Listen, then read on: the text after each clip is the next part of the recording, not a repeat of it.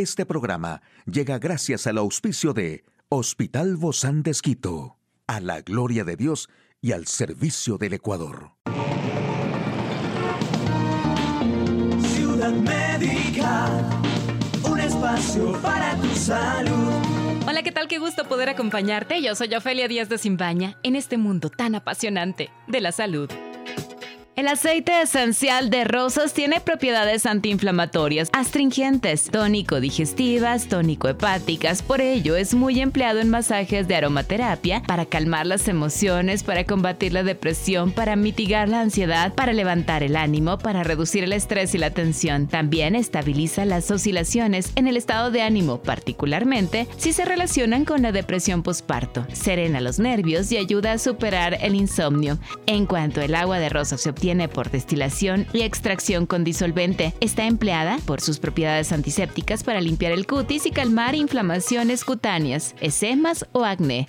Pero ¿cómo hacer esta agua de rosas casera? Puedes retirar los pétalos de 6 a 8 tallos de rosas. Coloca estos en una olla grande. Agrega suficiente agua a la olla para cubrir los pétalos, pero asegúrate de no agregar demasiada agua. Usa calor bajo medio para calentar gradualmente el agua y los pétalos. Deja que el agua hierva a fuego lento y manténla así durante 20 a 30 minutos. Espera a que los pétalos pierdan la mayor parte de su color y se vuelvan de color rosa pálido blanco. Retira del fuego y coloca los pétalos. Almacena el agua de rosas en un frasco o frasco rociador lejos de la luz solar directa. Y después puedes hacer un remedio con las rosas para tonificar el cutis. Puedes diluir dos gotas de rosa, cuatro gotas de incienso y cuatro gotas de sándalo en 20 miligramos de aceite de jojoba, empapar una bolita de algodón con esta preparación y aplicar con suavidad en tu piel.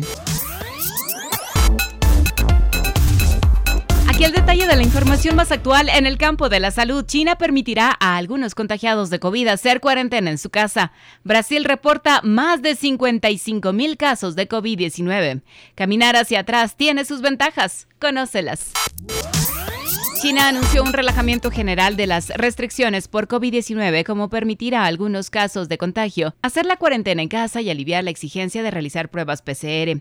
La novedad forma parte de una nueva serie de medidas anunciadas en estos días por el Consejo de Estado Ejecutivo chino, entre las que también figura la reducción de la frecuencia de las pruebas de PCR a la población, entre otras decisiones que suponen un paso más en la relajación de la dura política cero COVID vigente desde que comenzó la pandemia, a excepción del lugares como hospitales, residencias de ancianos y escuelas, no será necesario mostrar una prueba PCR para acceder a lugares públicos. El Consejo de Estado enfatiza la necesidad de acelerar la vacunación de los mayores, pidiendo a las localidades que aumenten la tasa de inmunización entre los ancianos, uno de los colectivos más vulnerables, pero también uno de los más reticentes a vacunarse en el país asiático. Y Brasil registró en estos días nuevos casos de COVID-19, la cifra diaria más alta desde el pasado 20 de julio, confirmando la tendencia al alza de las últimas semanas, ante lo cual el presidente electo Luis Ignacio Lula da Silva llamó a vacunarse. Según el boletín del Consejo Nacional de Secretarios de Salud de Brasil, el país reportó además 180 fallecidos asociados al coronavirus en las últimas 24 horas, siendo uno de los países del mundo más afectados por la enfermedad, de acuerdo con los datos oficiales. El 80% de los 213 millones de brasileños tiene la pauta completa de vacunación contra el coronavirus, pero menos de la mitad se ha puesto una o la las dos dosis de refuerzo permitidas por las autoridades sanitarias. La baja adhesión a las dosis de refuerzo, unido al repunte de los contagios de las últimas semanas, ha puesto en alerta al personal sanitario en vísperas de las fiestas navideñas. En este contexto, Lula, que asumirá el poder el próximo primero de enero, animó a los brasileños a ponerse la cartilla de vacunación al día.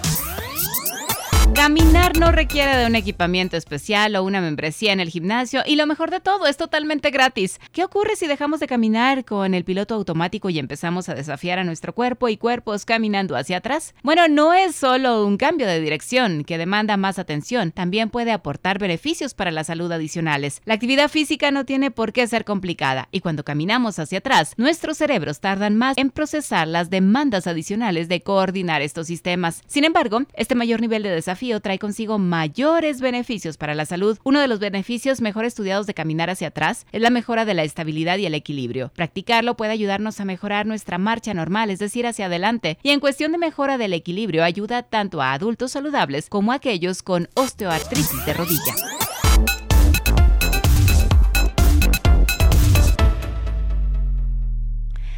Hoy en Médico Directo hablaremos sobre el asma como enfermedad crónica.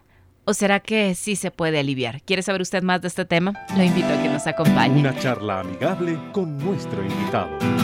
Hoy recibimos con muchísimo agrado a la doctora Gabriela Costa, ella es alergóloga del Hospital Bozán de Esquito, especializada en España. Gracias, doc, por acompañarnos el día de hoy. Y si bien es cierto que muchos pacientes a veces en un inicio no presentan, pues ciertos síntomas del asma pareciera que, que, ya desapareció por completo o que no lo tienen. ¿Cómo se llega a presentar y a manifestar este doc? Muchas gracias, doctor. Bueno, el asma es una enfermedad que es una enfermedad crónica, ya es una inflamación crónica de, lo, de la vía respiratoria, de los pulmones especialmente, ¿no? Que como es una inflamación, dificulta la salida del aire de los pulmones hacia afuera. Y esto conlleva sentir esos malestares de sentir dolor en el pecho, tos, dificultad para respirar. Y es una enfermedad que está bastante asociado a síntomas respiratorios como son la rinitis. ¿ya? Es decir, que va relacionada con la alergia, con las alergias.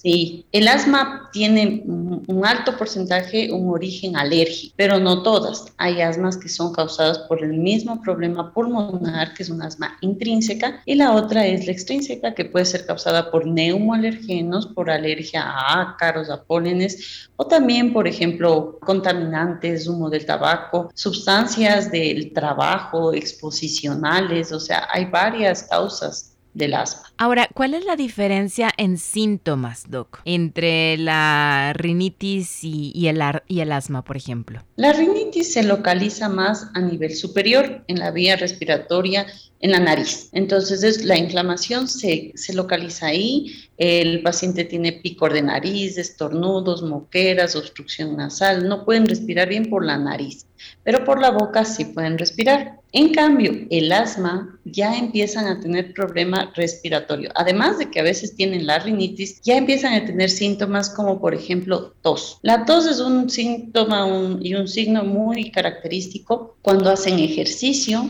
empiezan a correr y ya están tosiendo, les da tos, se agitan, les da fatiga, fácilmente, agitan, le, les da una sensación de dolor en el pecho, opresiva, no pueden respirar bien, un silbido. Esa es otra característica. Empieza a silbar el pecho, un silbido en el pecho cuando tosen, cuando se fatigan, incluso cuando duermen. Están durmiendo y se despiertan con tos y les sirve el pecho, se siente como un gato dentro del pecho, un silbido que lo, que lo tienen ahí. Entonces, esos son los síntomas del asma, pero que hay que tener en cuenta a veces no en los primeros síntomas, que es la tos, la tos con el ejercicio. Ahora, Doc, si se controla la alergia, ¿podríamos evitar el asma? Exactamente, eso es lo que se evita cuando al principio, cuando ya empiezan síntomas de rinitis, si controlamos la, nariz, por ejemplo, disminuimos la inflamación de la nariz, vamos a evitar que se inflame toda la parte de la vía respiratoria inferior, que es la misma, que empieza por la nariz y luego va a tráquea y pulmones. El disminuir, por ejemplo, la congestión nasal facilita que el paciente respire por la nariz y no respire por la boca, que es por donde va a entrar un aire frío y va a afectar a los pulmones. La nariz por eso tiene varias funciones, calentar el aire, eh, también limpiar de impurezas. Entonces es tan importante que tengamos una adecuada respiración nasal. Y eso es importante porque a veces decimos solo límpiate la nariz, pero no sabemos ni siquiera cómo limpiarnos la nariz. ¿Cómo se hace eso? En la ejecución, en el ponerle play al asunto. Claro, el lavado nasal nosotros lo debemos hacer diario.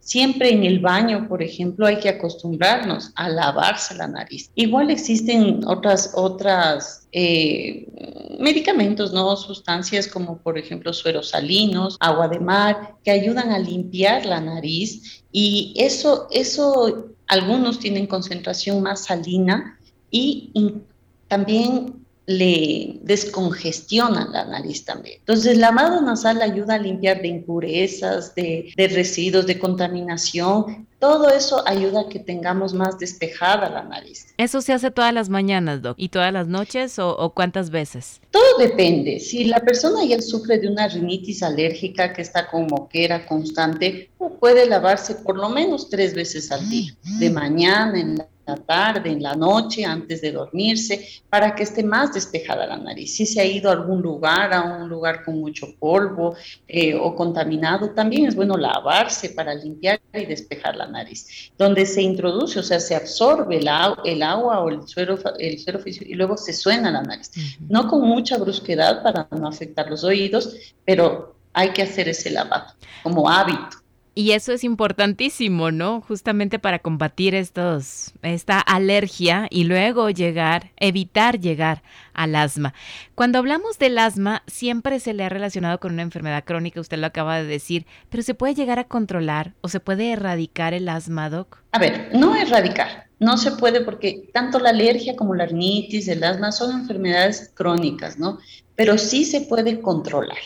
Y para esto existen varios pilares, ¿no? Primerito, las medidas ambientales, evitar qué es lo que desencadena el asma, qué es, cuál es el alergeno, qué si es por un gato, evitar el contacto. O sea, por eso es importante siempre cuando se tiene síntomas tanto de alergia, de rinitis o de asma, eh, los exámenes, exámenes de alergia para determinar si tiene una etiología alérgica o no. A veces no tiene y cuando ya se detecta una etiología alérgica, hacer medidas que eviten el contacto. Ese es el primer paso. Segundo, las medicinas. Existen medicinas que nos ayudan a desinflamar la vía respiratoria por medio de inhaladores, también pastillas, que, antihistamínicos y después también existen las vacunas, la inmunoterapia.